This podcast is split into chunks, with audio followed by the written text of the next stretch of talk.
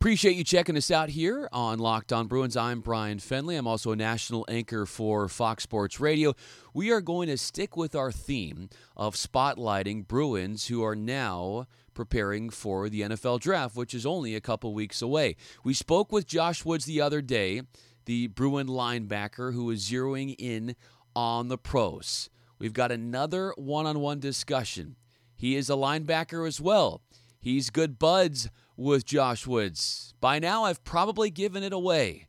That interview starts right now. He has been devouring ball carriers for 4 years at UCLA, wrecking havoc in the backfield his whole career in Westwood. Krys Barnes is with us. And Krys, is it your birthday today? It actually is. It turned 22 today. The big 22. I know we're in a tough time with coronavirus, but are you able to, in one way or another, celebrate and have some joy with it being your birthday? Yeah. I mean, I would say my joy right now is I'm being able to be home with my family. You know, my parents don't have to go to work all day, so you know, just be able to get a chance to sit down with them since my life for most of the last 4 years has been in LA. So it'd be good to be here to spend my birthday with them. And you're back in Bakersfield right now? Yes, sir. What was that journey like for you? For people to understand your recruiting story, the backstory behind it, how you ended up going to UCLA from Bakersfield. It was kind of rough because, you know, the place I'm from, Bakersfield, there's not really, you know, many college scouts at that point. And many people would just pass on through Bakersfield on the way to Fresno to see, like, some guys from that area. So starting about my freshman year, I was starting to take things a lot more serious. And going into my sophomore year, I tried to get on a 7-on-7 team out in LA area, B2G 5 star. That was my first time playing 7-on-7. I didn't know what it was because we didn't have that in Bakersfield. So that year I was going back to 7-on-7. Junior year did 7-on-7, back and forth every weekend, going to LA or the Inland Empire just to do tournaments, practices, just to be seen by, you know, college scouts.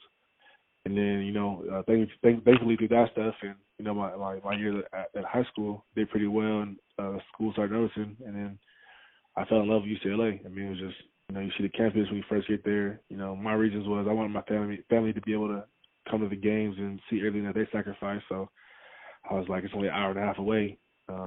And great education, alumni system is great. So it's like I wanted to be able to play for UCLA, and that day they offered me, I committed, and I was Bruins since. What was that back and forth between you and UCLA when you first started to get that momentum going? They were interested in you. You obviously were back at them. When did that marriage, so to speak, come together?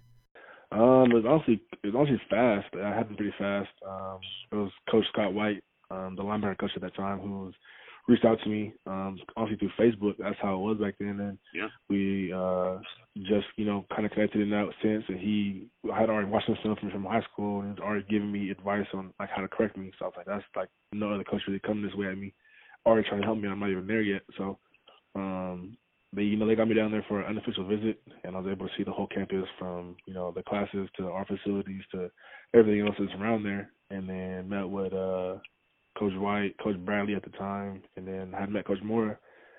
But as I was in there, they offered me. I sat there for a second. I was like, you know what, I'm just going to do it. Like, I'm going to commit. And ever since then, we just kept building a relationship up until I got there, and it's just been good since. Krys Barnes joining us here on Locked on Bruins, former UCLA linebacker, making his way now, preparing for the NFL. And what was the first thing when you met Jim Mora that he said to you? Oh, man, that he said to me?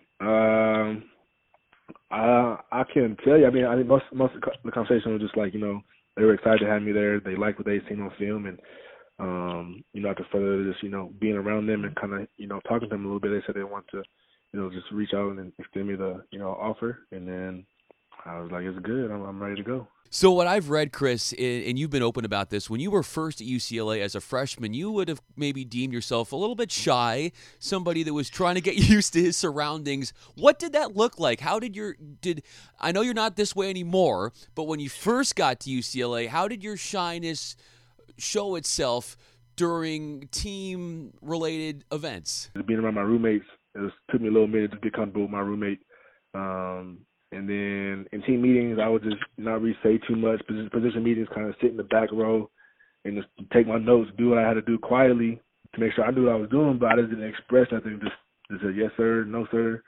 It was just real solid with everybody. And then I would say Josh Woods and some of my other friends, like Kimmy and Langie and Brandon Burton at the time, who was there. They all kind of just being around that made me more comfortable with the team. And I kept branching out over time. I am who I am now, where I speak freely and joke around and play around no matter what. So you spoke about some of those other linebackers that you played with, and there is this reputation around UCLA as being one of those places you could call Linebacker U. You look back in the last 6 NFL drafts, 6 Bruin linebackers have been selected. You guys were a great unit and had been the last couple of years, you, Josh Woods, and others who made up that group.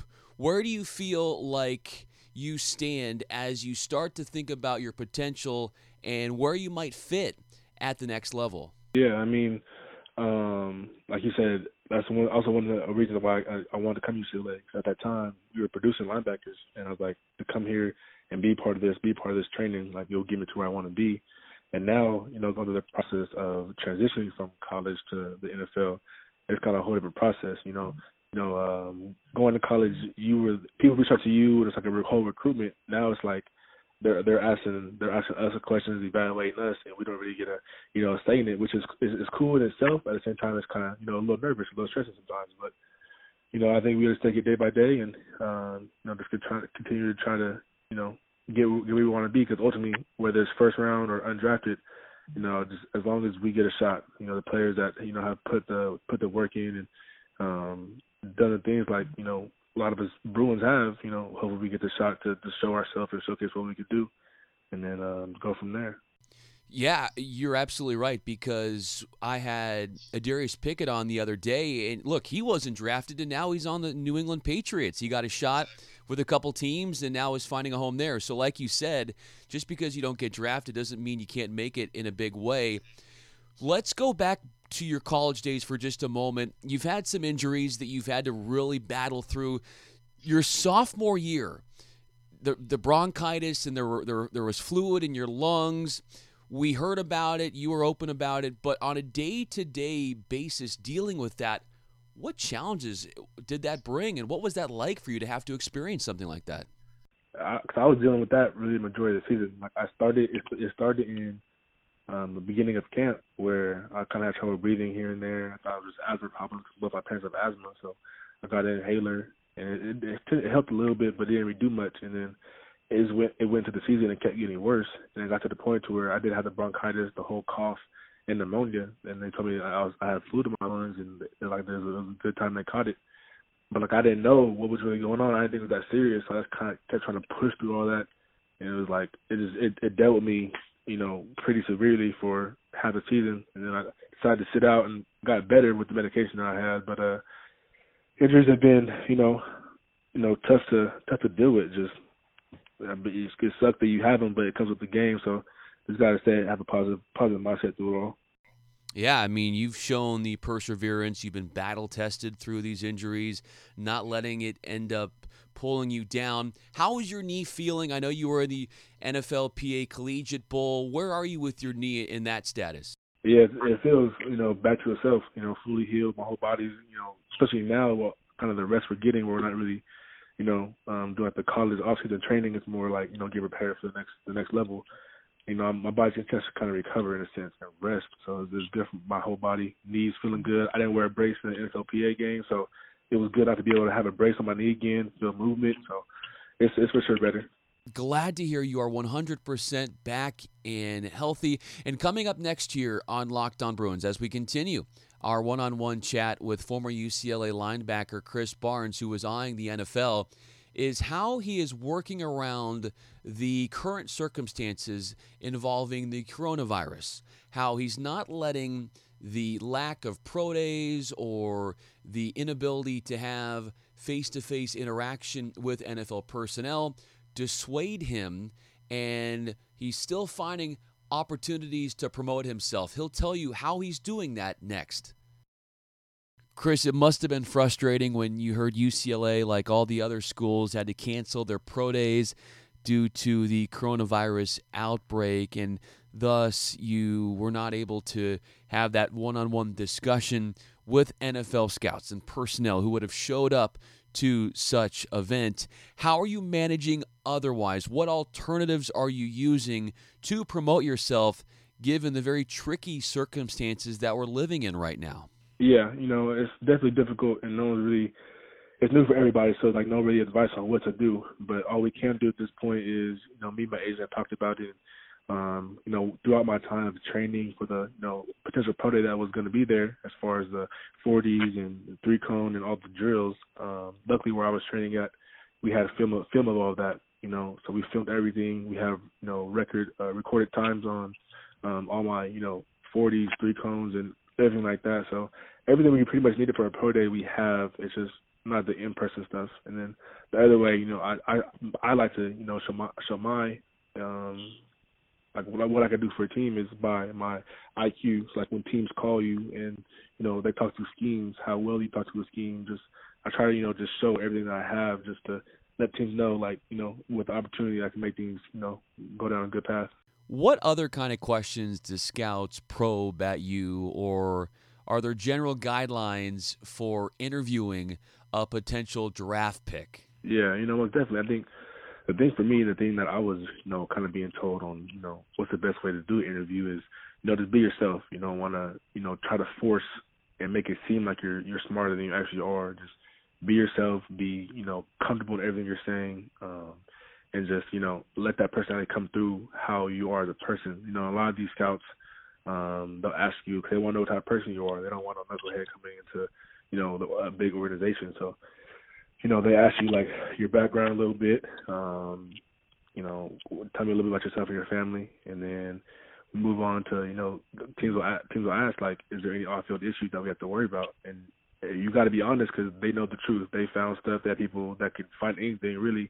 And if you're lying, I'm sure they're going to find out. And that's just not a good look. So for me, it was like always be open, always be honest, and just, you know, be myself. And that's what I was. And I feel like that's what a lot of teams, you know, they see that, you know, genuine and that personality that I bring out, and that they know that they're getting a hard worker, someone that's, you know, willing to, you know, come every day and be happy doing what they're doing. So I just try to make a good impression, you know, just be myself, and, you know, whoever, you know, takes the chances, you know, is a blessing. So I want to get a timeline on what you've been up to lately. You had the NFLPA Collegiate Bowl that you participated in January. What have you done from then till now? And then what do you plan on doing now until the draft in a couple weeks? Yeah. So after an NFLPA game, I had to go start training for the pro day that I thought was going to be there. So to find a training spot, I ended up going to Florida, so I was near South Beach and all that area, but I was just living in a like Airbnb with two of the guys I was training with. It's a whole different scenery for me. I'd never been to Florida or even the East Coast, so it's like it was new for me with the time zone and everything. Yeah. But you know, moving over there, I felt like it was the best fit, you know, because a lot of teams were thinking, you know, I'm more on the slower side, so I wanted to go over there to Florida to be with this guy named Pete Amoritos, who's, you know, he's, you know, good with, you know, teaching the technical work and 40 work as far as speed and, you know, getting us prepared for pro days and combines. So I thought it was the best fit, and it actually, you know, ended up working out. You know, everything was going smoothly over there. It was a great time, you know, being able to just lock into what I'm doing, wake up, be there most of the day, just from multiple training sessions and lifts, go home and be on a meal plan and get your body the way you want it to look. And then when this coronavirus started to kick up a little bit, and there was talk of canceling pro day, that's when I decided just to come home, which was the middle of March. Came home to LA, and then things started going downhill. Pro day was canceled, so now at this point, really, I'm just, you know, I'm back in Bakersfield. Luckily, my parents have weights and like a gym set, so I'm able to still lift and get some movement in. I'll go on a run, as well as you know, go to the field, you know, in the park, or hopefully get into my high school, do bag drills, just keep myself in shape, keep myself going, keep, you know, recording videos of drops and, you know, the different things I'm doing so I can put it on a file and be able to send it to, have my agent send it to, you know, NFL teams. I could not agree with you more. Josh Woods the other day was talking about, yeah, social media is the key right now. That is how you have to promote yourself, and you are doing all the right things. And you were seemingly doing all the right things late in a game that I can't not talk about if I have you on an interview. And that is the win, the improbable comeback win last year against Washington State, where you played a strong part in the victory by forcing a fumble. Your buddy Josh Woods lands and recovers on the football. That was late in the fourth quarter, and then that would end up leading to UCLA taking the lead and winning miraculously. What was that experience like for you?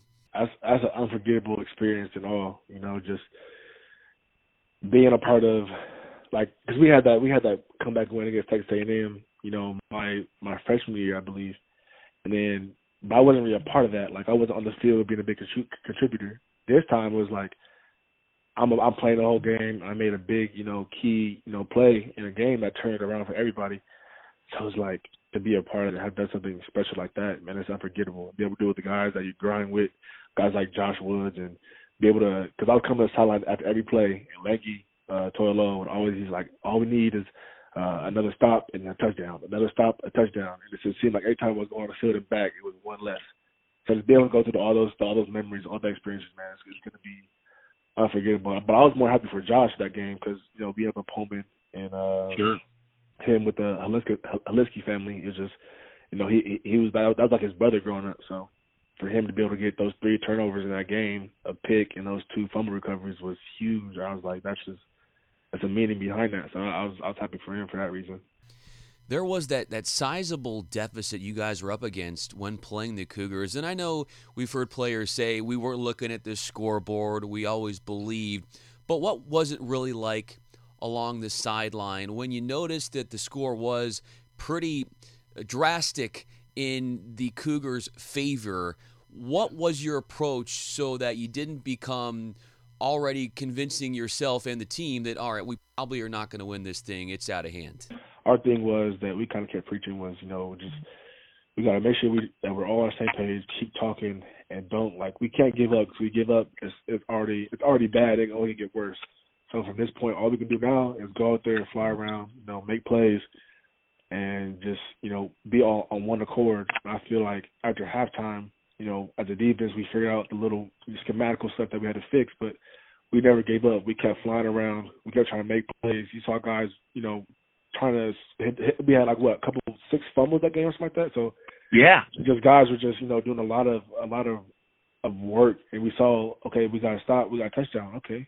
We got another stop, another touchdown. Okay, we could do this. And from that point, it was just the momentum kept building and building. It was like, it was pretty much like a movie the second half. It was like, is this really happening? Like, this is crazy. And it ended up happening. That game, no doubt, will go down as one of the best in college football history. And you were not part of only one miraculous comeback, but another unfathomable comeback. And that was against Texas A&M. You were an underclassman at that time.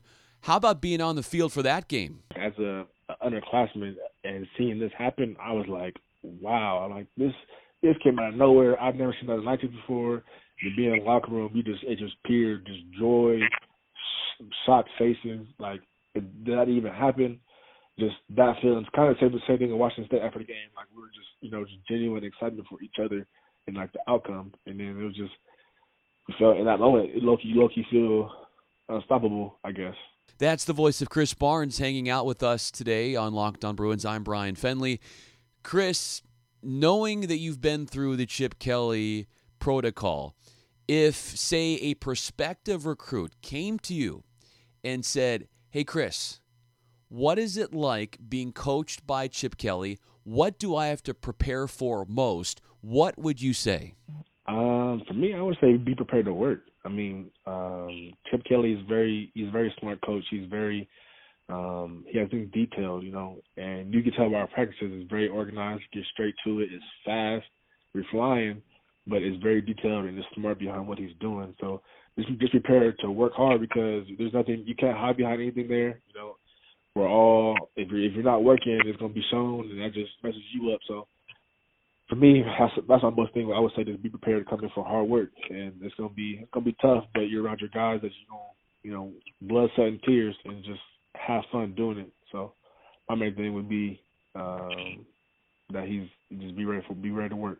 you exude hard work, Krys Barnes. That has been one of your biggest strong suits over your football career, and I have no doubt that using that as your platform, you will open opportunities for yourself at the next level. We can't wait to see what happens and where you end up in your landing spot, because I know wherever that is, you're going to make the best of that opportunity. You've always said, just give me a chance, and I will prove some people wrong and find a home in the NFL. Krys Barnes, thank you so much for coming on. We really, really do appreciate it, and we are excited for you and to see what's in store for your future.